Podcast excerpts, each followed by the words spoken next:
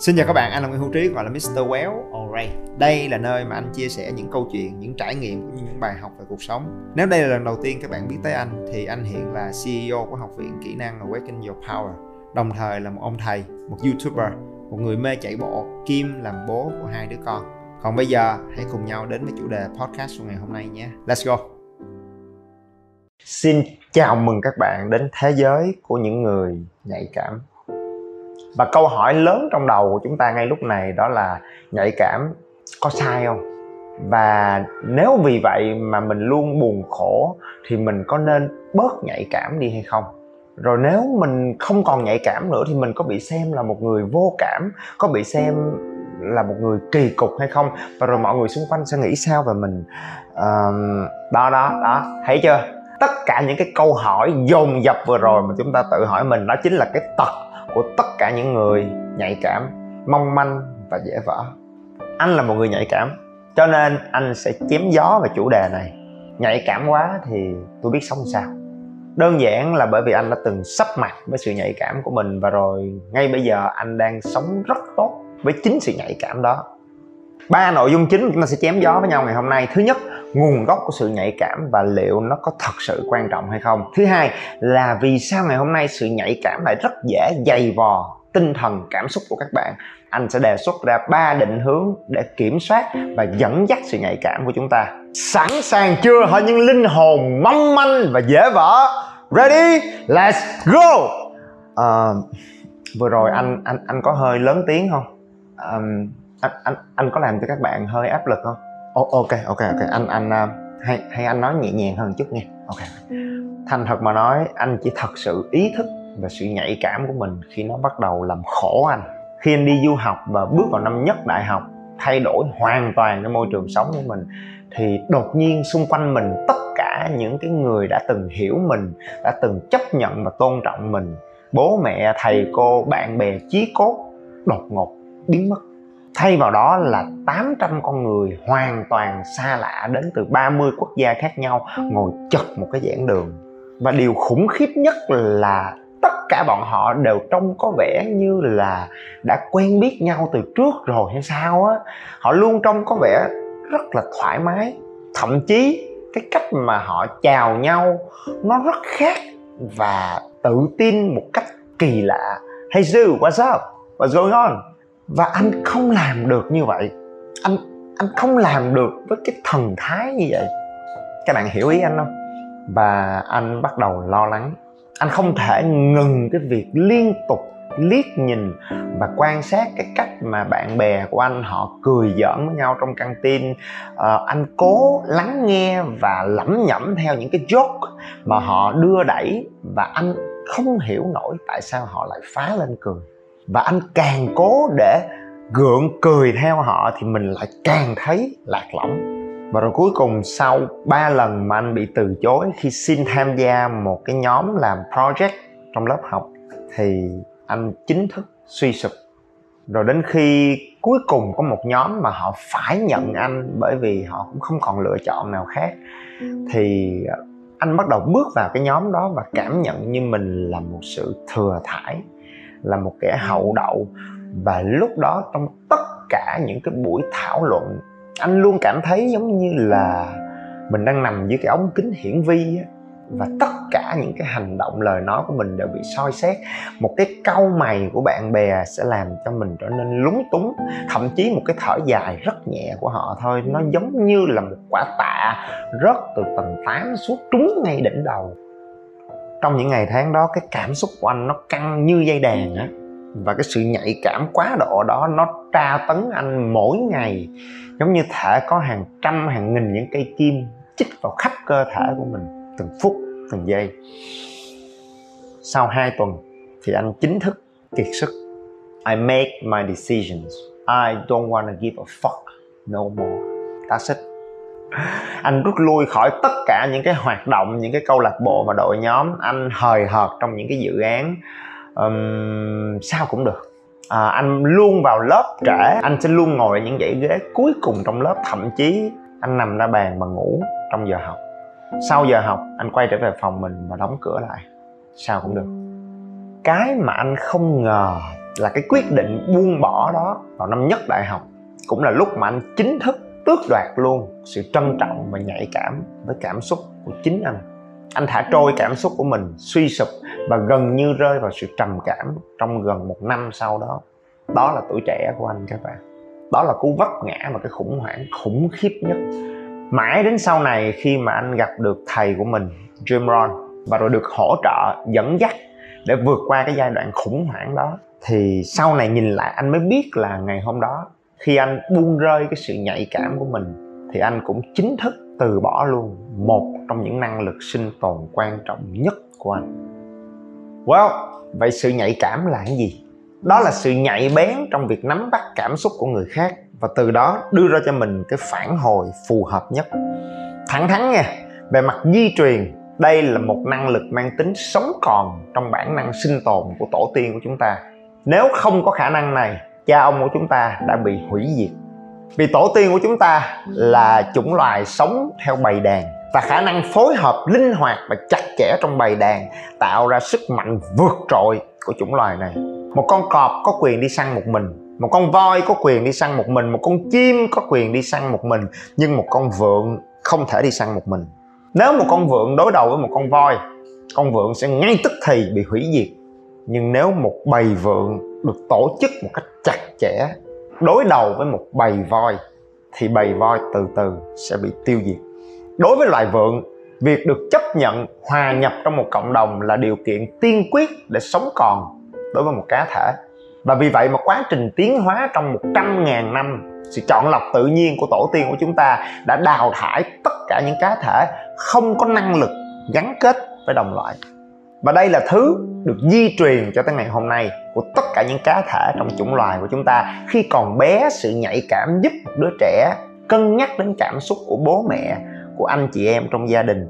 Từ đó, gắn kết với họ để tiếp tục nhận được sự bảo bọc và hỗ trợ từ họ trong quá trình nó từng bước trưởng thành và độc lập hơn.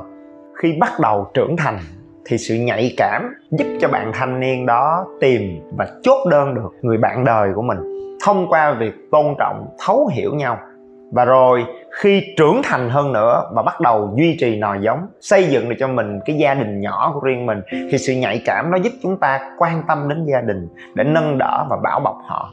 Giúp chúng ta gắn kết, phối hợp chặt chẽ với những thành viên trong làng, trong xóm, trong bộ lạc của mình để tổ chức săn bắt làm thủy lợi, canh tác, chăn nuôi, thậm chí xây dựng nên đội quân để chinh phạt và mở rộng lãnh thổ.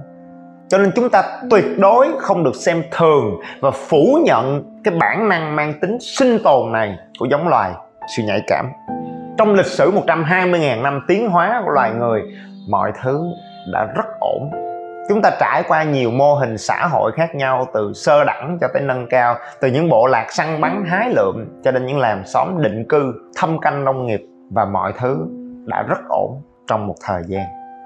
Cho đến khi đột nhiên có một cái gì đó thay đổi. Đột nhiên có người ta nhận ra là hey đến một lúc nào đó sự nhạy cảm bắt đầu trở nên phiền toái thậm chí nó bắt đầu ảnh hưởng đến cảm xúc tinh thần và nó dày vò ở bên trong của mỗi chúng ta. Chuyện gì đã xảy ra? Well khủng hoảng thật sự bắt đầu khoảng 200 năm về trước. Nếu như trong hơn 100.000 năm với những xã hội nguyên thủy và nông nghiệp thì một cá nhân hầu như chỉ luẩn quẩn trong một cái cộng đồng rất nhỏ bé trong bộ lạc, trong làng xã, trong gia đình của mình. Thì cách đây 200 năm cuộc cách mạng công nghiệp và giao thông vận tải ra đời nó tạo ra điều kiện để mỗi cá nhân có quyền được dịch chuyển và thay đổi hoàn toàn môi trường sống và cộng đồng xung quanh mình. Con người lúc này phải học cách để thích ứng trong những trường đại học trong những tập đoàn trong những công ty lên đến hàng trăm thậm chí hàng nghìn người. Và đến lúc này cái bản năng nhạy cảm được hình thành và tiến hóa trong suốt 100.000 năm trước đó để cảm nhận được cảm xúc và suy nghĩ của vài chục người trong bộ lạc, trong thôn xóm của họ sẽ bắt đầu bị thách thức ở mức độ cao hơn và áp lực khủng khiếp. Và trong lịch sử của loài người, đây chính là giai đoạn mà những nghề như là bác sĩ tâm lý bắt đầu ra đời. Stress, căng thẳng, lo âu trở thành những từ khóa cực kỳ phổ biến. Và thẳng thắn nha, đó chính là thứ đã xảy ra với anh 20 năm về trước. Tuy nhiên nó vẫn chưa đáng sợ bằng cái khủng hoảng đang xảy ra ngay lúc này với thế hệ của các bạn cho nên những bạn trẻ Gen Y, Gen Z các bạn đã chuẩn bị tinh thần để tiếp tục lắng nghe về câu chuyện của khủng hoảng cho thế hệ của các bạn chưa? Các bạn đang lắng nghe nội dung được phát trên kênh Nguyễn Hữu Trí Podcast. Đừng quên nhấn theo dõi và đánh giá 5 sao trên Spotify để nhận được thông báo về các tập mới nhất trên kênh. Trong cái thời đại của anh, đó là hoàng hôn của cách mạng công nghiệp. Thì thông thường một đứa trẻ chỉ rời xa gia đình của mình và bị ném vào một cái xã hội đông đúc đó vào năm 18 tuổi.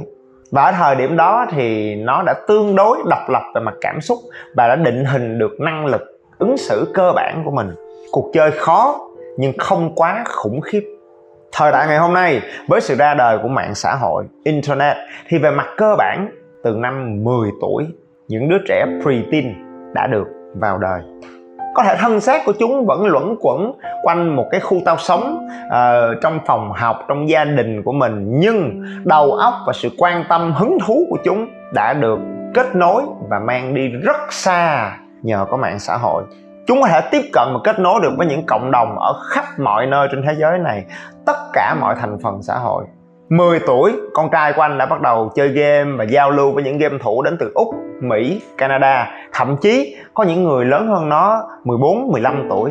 Và lúc này, cái năng lực nhạy cảm, bản năng, năng lực để cảm nhận và cùng lúc xử lý cảm xúc và quan điểm của khoảng vài chục tới 100 người trong bộ lạc để dẫn dắt hành vi của một đứa trẻ trở nên hoàn toàn bất lực và tuyệt vọng trước sự kết nối trực tiếp với 10.000 thậm chí 100.000 người trong cộng đồng mạng. Đó là thứ mà người trưởng thành còn chưa chắc xử lý nổi nói gì đến một đứa trẻ 10 tuổi. Và khi một đứa trẻ rơi vào khủng hoảng và bế tắc là lúc chúng ta bắt đầu nhìn thấy tất cả những hành vi cực đoan trong cách ứng xử của những đứa trẻ với nhau. Cyberbully, body shame, ném đá tập thể, quấy rối qua mạng, lừa đảo, bạo lực ngôn từ. Và rồi ngày hôm nay những từ khóa như là stress, căng thẳng, lo âu. Ngày xưa chỉ dành cho người lớn, người đi làm. Thì bây giờ bắt đầu phổ cập luôn cho trẻ nhỏ. Và vì chúng còn nhỏ, nên những áp lực đó phát triển thành một thứ còn đáng sợ hơn như những từ khóa trầm cảm, tự gây tổn thương hoặc thậm chí tự sát. Chỉ riêng ở nước Mỹ, trong vòng 10 năm trở lại đây thì tỷ lệ bệnh nhân tuổi teen có triệu chứng tự gây thương tích cho mình đã tăng lên 62% và tỷ lệ đó ở lứa tuổi preteen đã tăng một cách khiếp đảm lên 189%, gần gấp 3 và con số tương tự cũng áp dụng cho tỷ lệ những trường hợp tự sát. Thẳng thắn đi, nếu sự tàn phá về hệ sinh thái và môi trường sống trên trái đất là cái giá phải trả của cuộc cách mạng công nghiệp thì theo anh sự tàn phá về cảm xúc và tinh thần của chủng loài là cái giá phải trả cho những thành tựu vượt trội của cuộc cách mạng và thông tin đó là cái giá phải trả nếu con người không được trang bị những bản lĩnh và nhận thức phù hợp. Cuối cùng giờ phải làm sao hả anh trí? Ờ, trước giờ anh đâu phải là cái người chỉ than phiền đổ lỗi và đưa ra những vấn đề. Anh luôn có những giải pháp đúng không hả anh trí? Anh biết là ngay lúc này có hàng ngàn thậm chí là hàng trăm ngàn người những khán giả của anh ngay lúc này luôn đang cảm thấy lo lắng áp lực và mong đợi ở anh. Nhưng anh không thể. Đừng làm như vậy với anh mà. Áp lực quá các bạn ơi. Các bạn muốn anh phải như thế nào chứ? Hả? Các bạn muốn anh phải như thế nào với các bạn? Các bạn mong đợi gì ở anh? Không. Không. Thứ nhất, anh chưa phải là thủ tướng hoặc là một siêu tài phiệt để có thể dẫn dắt một đất nước hoặc nhân loại trong cuộc cách mạng mới này. Anh chỉ là mong thầy dạy kỹ năng, nhạy cảm và mong manh. Vậy thôi. Thứ hai là ngắn ngủi như vậy thì anh cũng không thể truyền thụ và hướng dẫn một cách chi tiết những kỹ năng cho từng bạn được. Anh có biết gì về các bạn đâu? Làm sao anh có thể hướng dẫn cho tất cả mọi người ở đây cùng một cách làm giống nhau được? Vì vậy thì anh cũng chỉ xin đưa ra ba cái hướng đi cơ bản để mỗi cá nhân có thể cân nhắc và tự lèo lái được cảm xúc và hành vi của riêng mình. Ok? Thứ nhất tuyệt đối không được từ bỏ năng lực nhạy cảm của chủng loài của chúng ta. Hãy bắt đầu rèn luyện nó. Và cách hay nhất đó là hãy quay trở về và rèn luyện nó bằng cách lắng nghe chính các bạn. Lắng nghe và tôn trọng những cảm xúc của riêng mình. Trang bị kỹ năng để chấp nhận, để thấu hiểu và phân tích những cảm xúc của mình. Từ đó đưa ra cái cách phản hồi phù hợp. Đây là kỹ năng sống còn của thời đại này. Và làm tốt được kỹ năng này các bạn sẽ kinh ngạc nhận ra là việc thấu hiểu cảm xúc của người khác tự khắc sẽ trở nên dễ dàng hơn rất nhiều. Thứ hai tận dụng công nghệ và sự kết nối để quay trở về kết nối sâu sắc hơn với cái cộng đồng nhỏ và quan trọng nhất đối với các bạn như gia đình. Đặc biệt trong trường hợp mà các bạn đang sống xa nhà anh em cộng sự những đội nhóm có cùng sở thích hứng thú và đam mê với mình đây là cách mà các bạn có thể tìm kiếm được sự yêu thương sâu sắc hơn, thể hiện được năng lực và cá tính của mình một cách tự tin hơn. Việc này tạo nên sự cân bằng về oxytocin và serotonin là hai cái chất dẫn truyền thần kinh tối quan trọng trong cơ thể. Khi đó, các bạn sẽ luôn cảm thấy bình an và không còn nghiện ngập sự công nhận và yêu thương từ cộng đồng mạng nữa. Cuối cùng sẽ là điều cực kỳ vô nghĩa và vô vọng để nỗ lực lên mạng xã hội và hùa theo, cố gắng làm vừa lòng tất cả mọi người. Những người mà thậm chí các bạn không quen biết, các bạn hãy dùng mạng xã hội như một công cụ để thể hiện quan điểm, suy nghĩ, ý tưởng, sự khác biệt và lan tỏa những giá trị quan trọng mà mình muốn mang lại. Vậy thôi, đây là nguyên tắc về giáo dục mà anh đã nỗ lực theo đuổi và xây dựng trong một chục năm nay. Cho nên anh mong các bạn thậm chí có thể cảm nhận nó anh không hề có ý định làm vừa lòng tất cả mọi người. Anh chỉ nghiên cứu vào những vấn đề mà anh tin là có thể giúp ích cho học viên, cho khán giả của riêng anh. Anh ăn mặc, anh kể câu chuyện và khắc họa lối sống thật của anh. Anh trình bày nó theo cái style của anh, cái cách nói, cách kể của anh. Ai phản biện những quan điểm thì anh sẽ sẵn sàng học hỏi và giao lưu. Nhưng nếu ai không thích cái phong cách của anh thì anh tuyệt đối tôn trọng và không vì vậy mà thay đổi bản thân của mình anh tin là chỉ khi nào mình bình an và thật sự là chính mình thì lúc đó chúng ta mới thật sự đóng góp được cho cộng đồng sự bình an sự đa dạng và sáng tạo chân thật nhất. Đó là triết lý về giáo dục mà anh theo đuổi. Và đó là chặng hành trình nếu các bạn cảm thấy nó đúng với các bạn và hứng thú thì xin được tiếp tục đồng hành cùng với nhau. Còn bằng không thì các bạn cũng nên rất tự tin quay xe. Vậy thôi. À định nghĩa đồng hành, tức là cùng nhau hành động. Chứ không phải chỉ là ngồi coi một cái video clip và tầm đắc quá, hay quá, thì cái đó gọi là nỗ lực ảo. Cho nên nếu các bạn thật sự tin và cảm nhận được điều anh nói thì bắt tay vào hành động và áp dụng những định hướng mà anh đã gợi ý. Trau dồi thêm cho mình cái kỹ năng mới, khả năng làm chủ, lắng nghe cảm xúc của mình, khả năng kết nối sâu sắc hơn với cộng đồng nhỏ xung quanh của mình. Tự tin thể hiện cá tính một cái gì đó rất thật của riêng các bạn. Và rồi, hành động. Cảm ơn các bạn. Các bạn nhớ bấm theo dõi để không bỏ lỡ bất cứ nội dung mới nào trên kênh nha. Nếu các bạn cảm thấy những điều anh nói và chia sẻ gần gũi và thực tế, hãy đánh giá 5 sao trên điện thoại để giúp Spotify nhận diện được đây là một kênh hữu ích và mang nó đến cho nhiều người hơn nữa. Các chương trình và khóa học đến từ học viện của anh đều để dưới phần mô tả, cho bạn nào quan tâm. Ok? Và anh là Nguyễn Hữu Trí, hay còn gọi là Mr. Well rất vui được có cơ hội để chia sẻ và đồng hành cùng các bạn thank you